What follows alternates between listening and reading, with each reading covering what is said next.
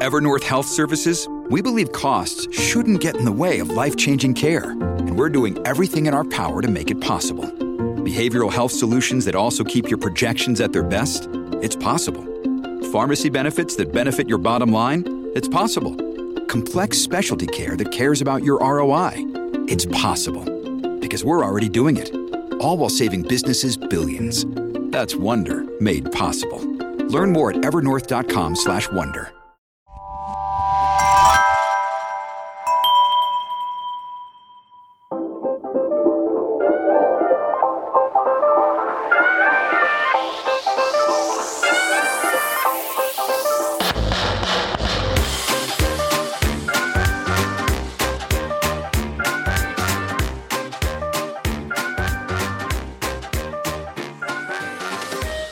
listening to Passions and Prologues, a literary podcast where each week I interview an author about a thing they love and how it inspires their work. I'm your host, Adam Sokol, and today's guest is Anna Pitoniak, author of the brand new book, The Helsinki Affair. Uh, this is a classic, phenomenal spy novel all about a main character whose name is Amanda Cole.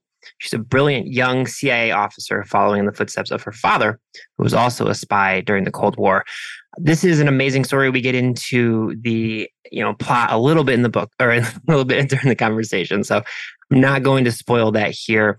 Uh, what I am going to spoil slash preview is the discussion that we dis- we had uh, for this episode. It's all about the artist's way, and this is something I am very familiar with. It's actually something that I sort of implement in my daily life as well. But basically, what it is is it's a process and a book that many, many people have used to kind of get out of their own heads and spark creativity and stop being so precious about the process of creating new things and just getting into a daily exercise of really doing the work. And it's a really, really interesting process. And it's something that uh, you know, so we, we get into it a lot during the conversation, and Anna took it very, very seriously during the pandemic, and it helped her write the this new book.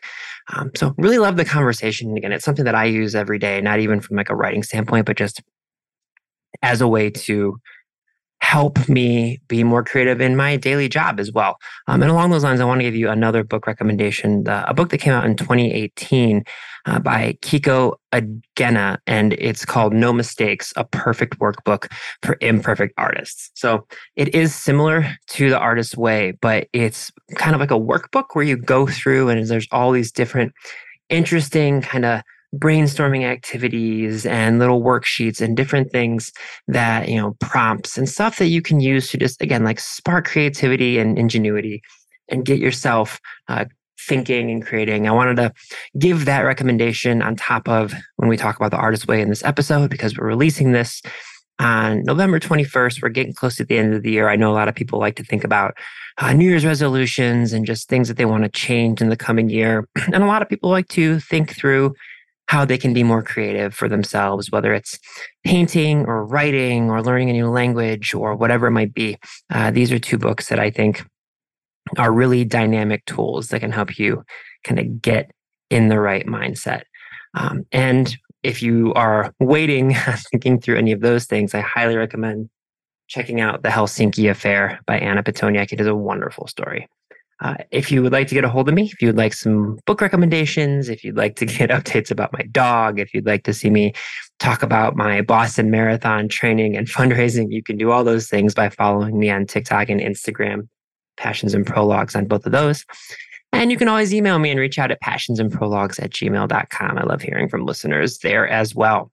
All right, that is all the housekeeping. I am going to shift seamlessly into this conversation with Anna Pitoniak, author of The Helsinki Affair on Passions and Prologues.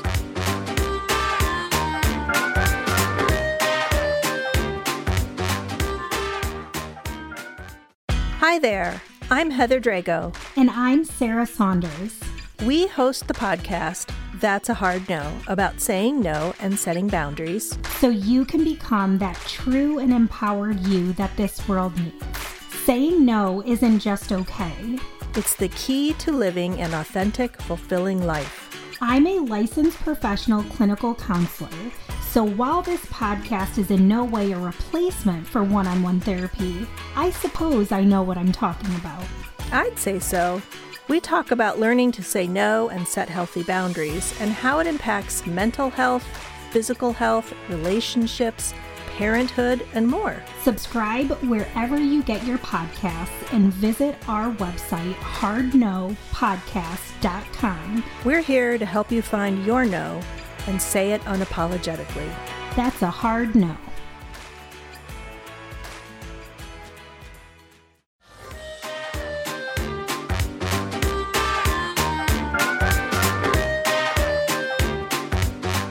Okay, Anna, what is something you are super passionate about that you want to discuss today? So, Adam, I'm so excited to be here talking to you today. And as we were chatting a bit in the pre roll before the interview started, I love the format of this podcast and the idea of getting into stuff beyond just the description of the book. So, I was thinking to myself when getting ready for this podcast, what is the thing that I'm passionate about that has also had an impact on my writing practice mm-hmm. because there are a lot of things I enjoy. Like I like cooking and I like going for walks and I have very ordinary hobbies, some of which are connected to writing. But the thing that I'm really passionate about that had a very direct link to this new book that we're about to publish, The Helsinki Affair, is The Artist's Way by mm-hmm. Julia Cameron. Mm-hmm. I'm not sure if you're familiar with it or if many of your listeners might be, but you're nodding. So I'm uh, so so I am, but I was going to have you kind of explain it cool. for for my listeners who might not be. So cool. go ahead. Yeah, for sure. So The Artist's Way by the writer Julia Cameron is a 12 week program that anyone can do. You could be a writer, you could be a painter, a musician, you could be a lawyer who has a knitting hobby and mm. wants to lean more into it. But Julia Cameron self published this book back in 1992, and it became this massive word of mouth hit and it's gone on to sell millions and millions of copies. Mm-hmm. And the basic idea behind the artist's way is that we all have an inner artist of some kind. Some of mm-hmm. us really live into our artistic expression and maybe even make money from it, but we all have this inner artist, even if your day job is involving spreadsheets and corporate paperwork and all of that kind of thing. And the program is designed to help you work through some of your, what she calls art scars or mm-hmm. blockages that might be preventing you from reaching your freest and most liberated artistic expression. And it's a really beautiful idea. Each week has a theme around recovering some aspect of yourself. So, mm-hmm. recovering mm-hmm. a sense of safety, recovering a sense of power, all of that kind of thing. And the work involved in doing the artist's way is primarily and probably most famously morning pages, mm-hmm. which is the most non negotiable part of doing the artist's way. She asks you to spend the first 30 minutes of your day, as soon as you're up, maybe even before you've made your cup of coffee, writing freehand in a notebook, any kind of notebook, and just get onto the page whatever comes through you. It doesn't have to be good, it doesn't have to be coherent. And at the end of the course, you're going to throw those pages out or burn them. You're never going to read them again. So it's really good for just getting the gears moving and clearing out the mental clutter so that later that day, when you sit down to maybe work on the novel that you're working on or work on the painting that you might be painting or whatever it is, you've cleared out a lot of that blockage, mm-hmm. internal noise, mental clutter that can get in the way of you really stepping into that channel through which creativity passes. So that's sort of the the uh, long-winded description of what the artist's way is. Yeah, no, I so I love it because it. I feel like the hardest part this is such like a cliche but it's true like i feel like the hardest part of starting a creative venture is starting. Like it, mm-hmm. it's this idea, like whether as a, a writer, I'm also a um, querying, hopefully future novelists Like the hardest part wasn't writing chapter nine or the ending or figuring out character arc. It's like staring at that blank Word doc or Google Doc, and you're like, oh god, okay, how do I like how do I start eating this elephant? And you know the the thing like I always think of when I think of the artist's way, which randomly this is it's from Seth Rogen, who mm. is a funny person to think about from like an inspirational standpoint, but when you start to see the breadth of work that he has done, whether it's mm-hmm. acting, creating, directing, producing, all those different things, he had this thing where he basically says he's like at the start of every single writer's room or partnership, he's like, we write a hundred ideas down. Mm-hmm. It's like, and we write a 100 ideas down because 89, 95, 99 of them are going to be garbage. He's like, mm-hmm. but when you put them all down on a piece of paper, you stop glorifying the process. It's just, you start doing this stuff. So, like you said, you can kind of like clear out your brain and say, like, okay, what do I actually like? I've got all this stuff floating around here. We all have like at least a little bit of ADHD. Like yeah, definitely going around in here how can I center my focus? So I, I love it so much. I think it's extremely powerful, but I'm curious for you. You're someone who has been in the literary world for a long time. Like, what was your first experience with the artist's way? And I guess also, when did you decide, like, okay, I'm going to actually use this as a tool mm-hmm. to execute your own creative endeavors? Hmm, yeah. So I started off my career as an editorial assistant at Random House. That was mm-hmm. the job I moved into right after college. Actually, briefly, I worked in subsidiary rights at Penguin before moving to editorial. Mm-hmm. But I worked at Random House for many years and loved being an editor. And in many ways, it was the best possible training I could have received for eventually turning to writing because you mm-hmm. really hone in on what makes a story work and how those pieces get assembled. It was I, I don't have an MFA. I never attended an MFA program, mm-hmm. but it feels like to me my equivalent thereof. It was yeah. just a master class getting to work with these writers. But I also had the urge and the itch to write my own fiction, to have my own creative outlet. So I started writing the novel that ultimately became my first book, The Futures, in the mornings before work. And eventually, it took a long time, but I eventually finished that book. I found mm-hmm. an agent, I found a publisher. And meanwhile, I was still working at Random House. I wrote my second novel, Necessary People, while also working at Random House. And eventually it became a little too much to try to juggle both things. So about five years ago, I left my job in publishing to focus on writing full time. And then I wrote my third novel, Our American Friend. And at that point I had a sense of, you know, I know I know what I'm doing here. I'm mm-hmm. a writer.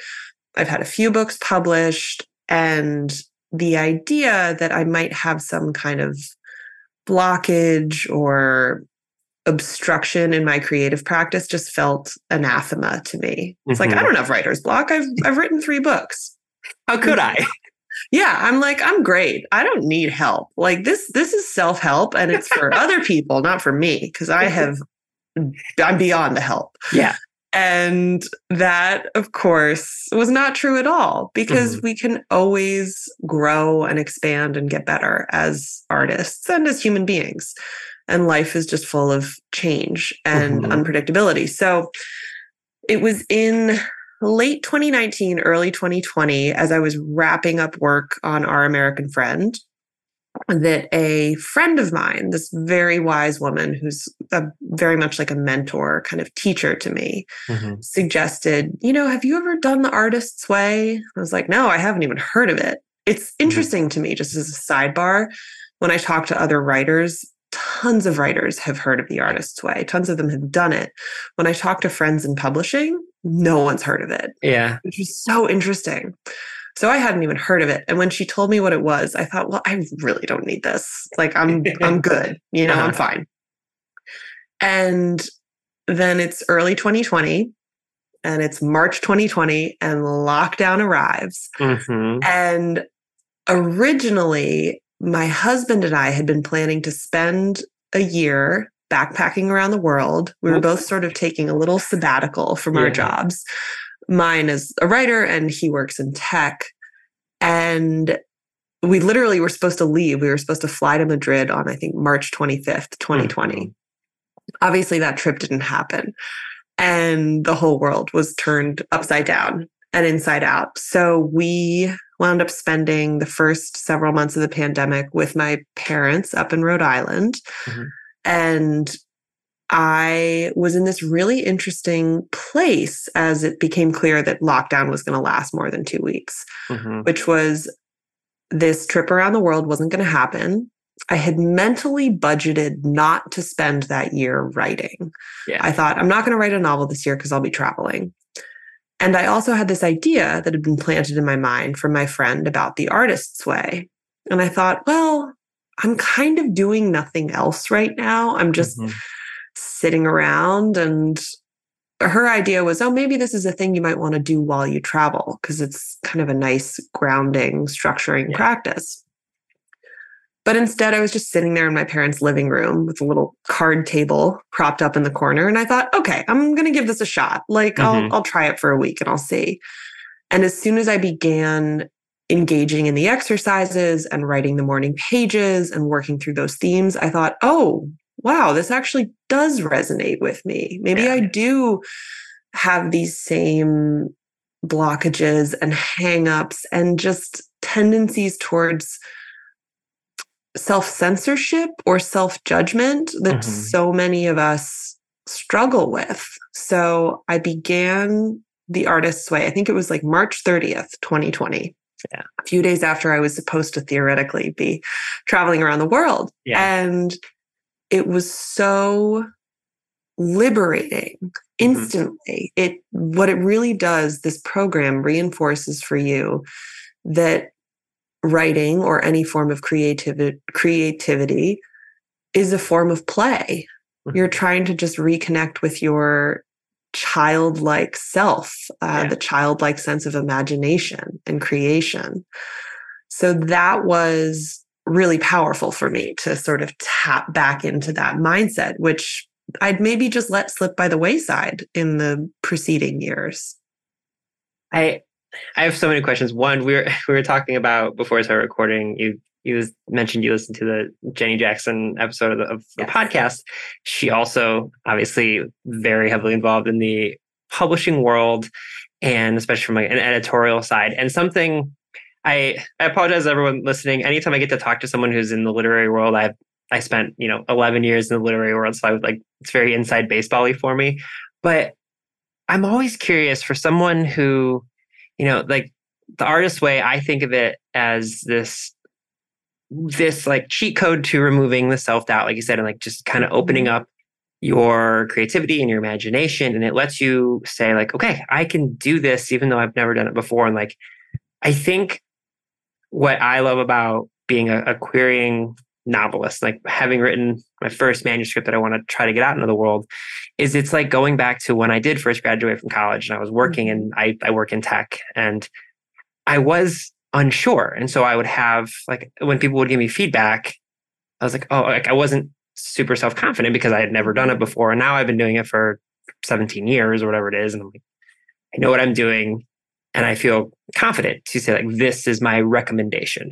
And this is a long-winded way of saying as someone who was in the editorial side of things, was there ever that self-doubt when you're like I am giving this author, oftentimes probably a published author like I'm giving them editorial notes on content. Like was there ever that feeling in your mind of like self-doubt and then is it similar or different to how you feel as someone who is writing your own work? I know that's very long and an amalgamous mm. question, but yeah, I'm, really, I'm always curious about that dichotomy between like being an editor and then being an, a novelist as well. Yeah. It's a really interesting question. And the short answer is that usually no. I didn't feel a great deal of self doubt mm-hmm. when I was working with an author and giving them my editorial feedback. And I think that's partially, it's, it's probably true for a few reasons. One is that I'm just less attached to the work, to the novel that I might be editing, to the biography or work of narrative nonfiction that I might be editing, because I'm not the creator of the work. So I may Mm. be able to stand back and be a little bit more objective about what's working in the book, what's not working in the book. I don't have that sense of attachment of, let's Mhm. say, I spent six months writing that chapter. How could you possibly ask me to cut it? I'm able to more easily access the perspective of the future reader of the book, which, Mm. and the future reader's thinking, you know, this part's moving really slowly, or I don't understand what you're talking about here. And maybe you're more easily able to access that instinctive sense of what's right, what's wrong, what's working, what's not working Mhm. when you don't have your own ego caught up in the project. Yeah. And it's not to say that my suggestions were always received. They certainly weren't. And often the writer would have their own instinct about what the book Mhm. needed. And sometimes our instincts were in al- in alignment, sometimes they weren't. And at the end of the day, it's the author's book. So they get to call those shots. So I I usually felt pretty confident actually in Mhm. delivering that feedback and always tried to do it with a measure of kindness and humility too, not just blazing in and saying, This is terrible, cut it all. As a imagine- writer, yeah, sorry. Oh, sorry. I was gonna say. I imagine it has to do with, like preciousness. Like you don't Yes. feel like that's that's how I feel about my career now. Like I'm much less precious with the stuff I create. So if someone gives me edits, I'm like, yeah, okay, let's just keep it moving. So Yep. I apologize. I cut you off as as a writer. You were talking. No, it's but as a writer, when you're initially involved in that act of creation, it's so hard to keep yourself separate from the words on the page because they just emerged from you. So they feel like part of you. And so when it comes time to critique and edit your own work or to receive that critique and that edit from someone else, whether it's you know a friend or an agent or an eventual editor, you have to learn to separate yourself from the work somewhat. Mhm. It's this very interesting dance where the work, I think initially in my earlier works, as I was beginning as a writer, I thought, oh, the work comes from me. It's a reflection of me. It's a reflection of who I am. And so when I receive feedback on it, it feels like a little ding to your ego. Mm. And what really gets emphasized in the artist's way is that you're more of a channel for the work than you are the ultimate end creator of the work. So there is definitely a strong woo woo spiritual element to the artist's way, which I love. And I know Yeah. some people probably feel some type of way about. But I do think it's good to go into the artist's way with an open mind, even if you don't consider yourself into that more Yeah. spiritual or woo woo realm, because there is so much just practical uh uh, so many practical exercises that emerge Mhm. from it but when you start to view the writing as something that comes through you rather than from you you can hold the writing a little bit more lightly and treat Mhm. it as play and as Yeah. fun as opposed to something you have to so rigidly keep your hands on Yeah, it's actually something I was talking about uh, in a recent episode with somebody. I we're recording this in early November, so I don't want to say like recent and like say like last week because it won't be when people hear this. But is I, we were talking about the fact that when you get done with a writing session, if you go back and you read like a paragraph, there are oftentimes where you'd be like, "Oh my god, I don't even remember writing that." Like it, it is like the whole like through you situation, and I, I love that concept. And so I, I want to ask to to tie this to your latest book, like thinking about the timeline and understanding how the publishing timeline works, I'm guessing the artist's way experience that you had basically preceded the Helsinki affair, like writing the latest Yes. novel. I assume those two are connected. Yes, exactly. Exactly. So I had so much fun writing the Helsinki affair in a way that I hope I'm able to replicate further on in life. But I do think that there was some sort of special confluence of circumstances that allowed me to start writing this book. So to rewind the tape to March 2020 again, Mhm. I was up at my parents' house. I was starting to do the artist's way. I had mentally allotted not writing for the year. I had no Mhm. pressure on myself, no pressure from my agent or editor to get a book done in the year 2020 or 2021 because I'd be traveling. And yet I had nothing else to do because I wasn't traveling. I was just sitting there at home. And I'd always prior to starting the Helsinki affair, I'd always really loved spy fiction. It's Yeah. my favorite genre to read. I'm just nuts about John Le Carre, Graham Greene, Alan Furst, other writers in that, especially the sort of international spy fiction realm where there's hmm. a a strong literary component to the storytelling beyond just maybe chase scenes and action scenes. Yeah. And I had elements of spy fiction in my prior novel, Our American Friend, but I'd always felt a little bit shy and hesitant about launching full bore into the genre because Mhm. I maybe it was a little bit of imposter syndrome. Like, I've never been a spy. What do I really know? Can I really tackle this genre? Yeah. But within a few weeks of starting The Artist's Way and just getting a little bit more in touch with that playful, imaginative, childlike side, and at the same time, really feeling the doom and gloom of the world around us. I was very lucky. I was with my family. I was safe. I didn't get COVID. I wasn't a frontline worker. But at the same time, I had family members with COVID, uh, friends with COVID, people who got very sick and in some cases um, passed away from it. There was this sense of, you know, the world is a frightening place right now. And it Mhm. kind of feels like this is the apocalypse, Yeah. honestly. There were field hospitals being built in Central Park. There were people, you know, there were there were mobile refrigerator trucks in New York Mhm. City for the bodies that were overflowing from the morgue. It, I remember this very specific day when Dr. Fauci told all of us to start wearing masks. And that was the same day that I found out that a family member was very, very sick. And I thought, this might be it. This might be actually the end of the world. hmm And what came out of that feeling in the days that followed was, well, I don't give a shit if Yeah. I'm not qualified to write spy fiction. I'm just trying to entertain myself right now. So, Mhm. like, fuck it. Yeah. Sorry, I don't know if I You're good.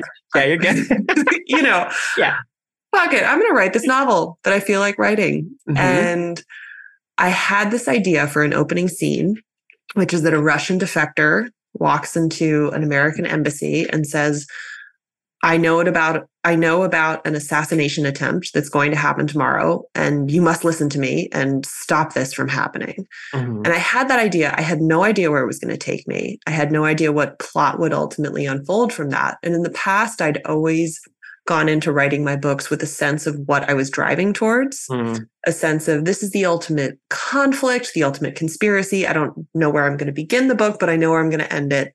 And that gave me a sense of enough confidence to start writing because I had some control over the Mhm. book. In this case, I had no control. It was like, I have this idea. I don't know what's going to happen, but you know, screw it. The world Yeah. might be ending. I might not be here in six months. It might be that no one ever reads this book. So let me just write it. Yeah. And my God, I had such a good time writing that book. I was just making myself laugh and cry and feel all kinds of things. Listen, I um a while back, Alma Katsu was on the podcast and Mm. she got known for writing horror novels, but she spent 30 years in the intelligence world. Like literally that was her life. Yeah. And she told me like when we got done recording or beforehand, because she also has written several like spy novels. And she said something so funny to me. And like she's like, you can repurpose this if you want. So I feel comfortable sharing it. She was like, the shit that I have seen in my real life, none of you would believe anyway. She's like, so it doesn't matter what you put in a spy novel as long as it's entertaining. She's like, because trust me, crazier shit is actually happening than anything you can put on the page. And I was like, oh my God, I love that. makes so much sense. Yeah. I love that. It's so true. There is that there's that feeling sometimes when you read fiction that's too closely based on real life. You're like, this Yeah. doesn't feel real. I don't actually buy this. And you have to be able to buy it. So that's so great. I love Yeah. hearing that. So you mentioned you had this opening scene like there's this russian defector and they're like this there's going to be this assassination. You got to listen to me. And then like this isn't a spoiler. It happens. It's very Yes, like it's in the does. It description. happens in chapter one. It's I was, saying, it happen- I was gonna say not only does it happen in the description of the book it happens very quick in the book itself. Yes. um so you have this initial like you're like oh shit this is where this is how it's going to start. Like you said before you've always kind of known where you were going what is like what was what was your artistic process? Did you eventually, like while writing, be like, "Oh, this is where it's going to go," or did you kind of not know how the book was going to end until you arrived at the end, and you're like, "Okay, actually, I do have to wrap this up now." Mm-hmm. I would say that the process of writing that book was very much like that famous E.L. Doctorow quote about what it's like to write a novel, which is that writing a novel is like driving a car at night. You can't, you can only see as far as the headlights mm-hmm. illuminate, but you can make the whole journey that way. Yeah. I'm sure I butchered that quote, but it's a quote that everyone says because it's a really, really good metaphor. Yeah. And that's exactly how it was for me. It's not like every single second of the process was just that pure flow of, I don't even know what's happening. My fingers are moving and it's coming out of me. Often I did have a sense of, okay. And then next, Amanda Cole, who's the heroine of the story, the ambitious young CIA, CIA officer who does actually take this defector's warning seriously, even though her bosses don't. I often had a sense of what Amanda was driving towards or what she was hoping to accomplish next. Mm-hmm. But I didn't often know the specific beats of the scene as the scene was unfolding. So it's like I always had a sense of what I was pointing towards. Mm-hmm. And sometimes I would jot down some notes, which is okay, I think after this, she's going to have to fly back to Langley and meet with her bosses and explain to them what her suspicion is. But the way it unfolds as I'm writing the scene is often somewhat surprising to me. I thought, oh, I don't, I didn't know she was going to say it that way, or I mm-hmm. didn't know mm-hmm. that her boss was going to push back on her in that regard. So I hesitate to call it outlining because it's never really outlining in the probably typical sense of the word. But I usually do have a sense, and that sense becomes increasingly clear as the book goes on of what is probably going to happen next. It's so interesting. Like what you were saying before, when you start a novel, that's often the hardest part because it's just a blank page. Mm-hmm. And theoretically, anything could happen. You could start writing and it could turn into a sci fi novel yeah. or a mystery novel or a romance or a coming of age story. It could turn into anything. But the more you write, the more the possibilities narrow. Mm. You've already written let's say half the book, it's not likely that the next page it's suddenly going to turn into a sci-fi novel if you've been writing romance all along. So the the aperture of possibility becomes narrower as the story goes on and as such I probably got a stronger and stronger sense of what I was driving towards the deeper I got into the book. That is I'm give yourself a pat on the back. That was like the smartest way I've ever heard anyone explain it because you're absolutely right. Like even if people are pantsers as opposed to plotters, which is mm-hmm. you know, the words that authors love to use to describe themselves.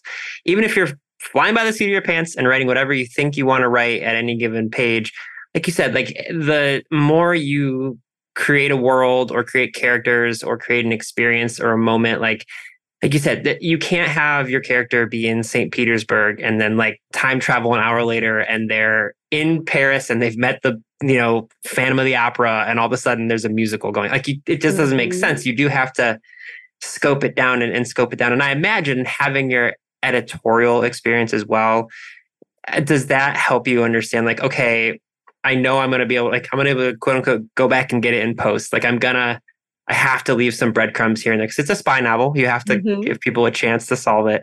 Um, are you like just having that editorial background bring comfort where you're like, okay, you know, I I know that there's this oligarch and there's X, Y, and Z that's happening, and I got to get someone to like, but I know I can do this later. Like, do you have that comfort in knowing you're going to be able to edit it later? Or is it something that I do? Like, it's yeah. interesting. I never thought of it in that particular way. But I do think that my experience as an editor has always given me a certain degree of comfort with the prospect and the process of revision. I'm mm-hmm. not one of those writers who dreads revision. I know some writers think, you know, I love writing the first draft. I love having it flow out of me, but then I hate having to revise it. That's the worst. I always think that actually, for me, the most fun part of the process is usually a second draft mm-hmm. which is to say, I've written a first draft. The first draft is very bad and disorganized and long-winded and there are plenty of things that happen in the first draft that don't adhere to any kind of internal logic. Like I mm-hmm. might introduce a character in chapter two and then never mention them again. Because the deeper I get in the book, the more I realize, oh, that's just extraneous. And I planted a seed that didn't go anywhere. Mm-hmm. So when I go back through the second draft, I have the story figured out. I have the arc kind of wrestled down and existing on paper. But now I'm able to actually make everything line up nicely. Mm-hmm and plug things in and move things around. And I quite like the feeling of working within that existing constraint. I think that constraint can sometimes breed creativity. Mm-hmm. It's possible to have too many options. It's possible to have a totally blank page and be scared shitless of what you're yeah. supposed to do. But if you know that, okay, now I'm writing a spy novel, I know who the main characters are, I know that I have to get to this ultimate destination and maybe it changes a little along the way i find that very very empowering and very freeing because it's like i can't just sit here and consider every option under the sun like i sort of have to keep the train moving here because yeah. i got to get it to this station next so probably the fact that i'm not frightened of revision because mm-hmm. i also saw as an editor at random house that even the best writers need revision. And often the be- everyone needs a lot of revision. Like mm-hmm. I worked with these really brilliantly talented writers and they all had to revise. And some of them enjoyed it more than others did, but everyone had to, to do it. Yeah. So I never thought that revision was a bad word or a really scary part of the process. So yeah, as I'm writing the book, I'll often get a brainwave maybe 50% through and I realize, oh, I have to plant seeds for this in chapter one. Mm-hmm. So I'll mm-hmm. go back to chapter one and I'll just write a note to myself within the document, usually in like all caps or bold. So that really jumps out when I go back through it, which is like, add a character here, fix this, make this happen. Yeah. And it's really, it's really useful to have mm-hmm. that as part of my process. Um, I don't know if you're familiar with the TV show New Girl. But I am. I, I haven't watched many episodes of it, but okay. Yes, so this will be really brief. But I was laughing when talking about like introducing a character and then like never speaking of it again. There is a episode where one of the main characters, Nick, he considers himself a writer even though he's never written anything, and then he writes a zombie novel. And at the end of the episode is like the cold close, or whatever you'd call it. They like one of his roommates reads it, and he literally said, "There's this part that I've never forgotten where he's like." They read the first few pages and it's so funny and so unhinged. And there's this one part and he goes, and then Annabeth says, and then he pauses, he goes, that's the last time we ever hear of Annabeth. Annabeth never makes another mention in the entire, and I'm just like, it's such a writer's thing. And then like along those same lines, something that is like, I think a, a, a re, something to think about as a, an aspiring writer or anyone who's written novels. Like I got to interview George Saunders when he released Lincoln mm-hmm. in the Bardo. Mm-hmm. And I jokingly asked him, I was like, you know, you're one of Time's like 100 most influential people alive. Like, why? I joked and was like, why is this your first novel? Because he always writes short stories. And he literally goes, I didn't think I was good enough to write a full length story. And I was like, okay, if George Saunders knows that he needs some help creating a full story, like everyone else can understand that editing isn't a negative thing. It is something no, that is essential. Not at all. It's, yeah. it's not a, it's not a bad word. It's, I often think that you're writing the first draft sort of for yourself. Like if you read your own first draft, it makes a certain degree of sense to you because you were inside of your own head and body when this was coming out. But the ultimate goal, usually, of writing a book is that you want to share it with someone someday. You want to if if only with friends and family but more likely with a wider audience with people mm-hmm. in your community with the wider world and it's very hard to make yourself known and to communicate. It takes a lot of polishing and finessing.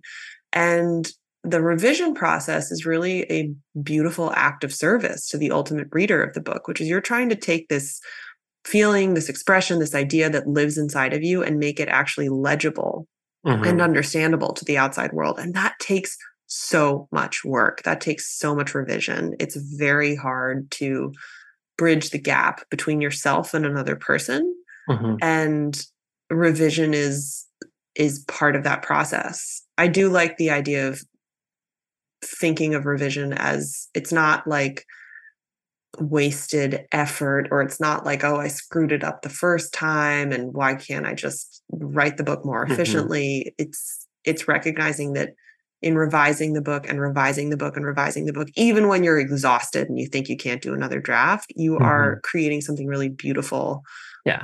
helpful for the ultimate reader of the book Well, and also like I used to, I interviewed um, Samantha Shannon a long time ago. She wrote this book, Prior of the Orange Priory of the Orange Tree, which is like 900 pages, just a bonkers sized book. And she told me she removed like 90,000. She removed the equivalent of a novel from this novel. And I remember at the time before I had written my manuscript being like, Jesus Christ, that's so that's so heartbreaking. Mhm. And now, as I am editing my manuscript to send it to, I had a, literary agent basically say, like, this sounds really interesting. This sounds great. It's a bit long for a debut. Can you cut like 25,000 words? And I've been doing that and I'm realizing, like, oh, like, it's not heartbreaking. It's like if I can remove this and it makes a reader, a future reader, want to get from chapter three to chapter four, as opposed to being like, this is boring. I'm going to put it down. Like you've done the Mhm. work that it's not like you said, it's not like you've done something wrong. It's a part of the Mhm. process and, and it's so, so important. And to, I, I love that like all of the authors I always see who they'll like share the last page of their zero draft and like obviously they'll like blank out the words, but it'll it'll say the end and then they'll be like, all right, now the work begins. Like they'll basically Mhm. say like I've created I have my tab my tablet of clay and now I start carving away and creating yeah uh, an image out of it. So I've taken a lot of your time. I have two questions, two last questions Sure. for you. One I always end with, but the first one I want to ask that I should have asked this before. This is bad hosting. What is it that you love about spy novels? Gosh, what a great question. I love so much about spy novels, but I think if I had to narrow it down to one thing, it's that to me, the best spy fiction, and I really put, you know, John Le Carre as a great example at Yeah. the, the pinnacle of this genre. Um, Graham Greene is another name I mentioned, Alan Furst. These novels are like every really great novel, they're fundamentally about the human condition. They're about being a person with feelings and relationships and moral conundrums and big existential thoughts, but they take place in the most high stakes possible setting where it's Mhm. literally life and death, where the fate of the world might be on the line. And I love a beautiful literary novel that's also just about more ordinary quote unquote life, um, a marriage, a family, a workplace dynamic, whatever it might be. Mhm. I love that too. But what I really love about spy fiction is that you get the satisfaction of entering into another person's perspective and plumbing those nooks and crannies of their experience. But also, there's this constant ratcheting up of the tension because Yeah. if they decide to walk through door one or door two, it might literally lead to an outbreak of war or something crazy. Yeah. So I love that combination of the the subtlety and the nuance and those delicious details combined with a constant ratcheting up of tension. So to me it's it's just the best of both worlds when it's done right. I love that. Okay, last question for you. I always have the guest who has come on give a recommendation of some kind. It can be a book, it doesn't have to be.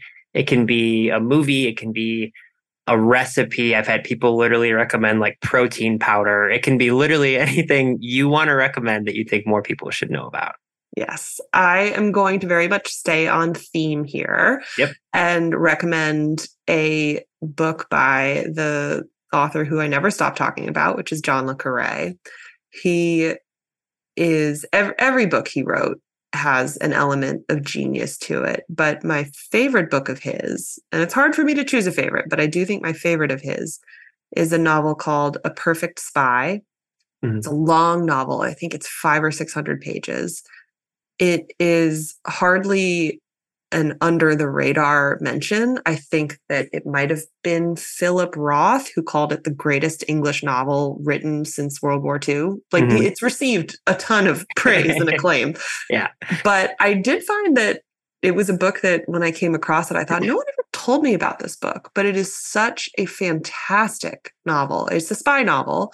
The central character is himself you know a spy and he's involved in these very complex operations but it's also the most autobiographical work that le carre ever wrote. And i would even include his own memoir in mm. that designation. He did write a memoir later in life called the pigeon tunnel which is now sort of being adapted or transformed into this documentary that errol morris made which is in theaters right now.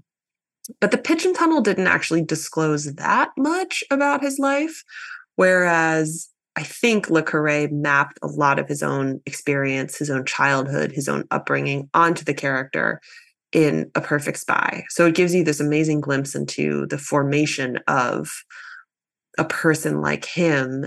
And it's just so good. It's such mm-hmm. a juicy, satisfying novel. I think it's a great novel to read, even if you don't necessarily love spy fiction, because it's much bigger. The canvas is a lot a lot broader than just spy fiction. Mm-hmm. So I wish I could go back and reread that book for the first time again.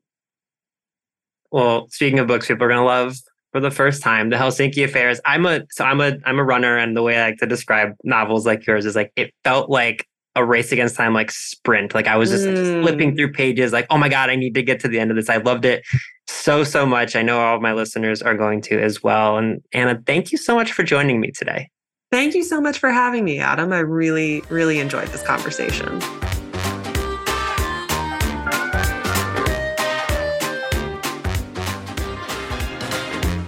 Passions and Prologues is proud to be an evergreen podcast and was created by Adam Sokol. It was produced by Adam Sokol and Sean Rule Hoffman. And if you are interested in this podcast and any other Evergreen podcast, you can go to evergreenpodcast.com to discover all the different stories we have to tell.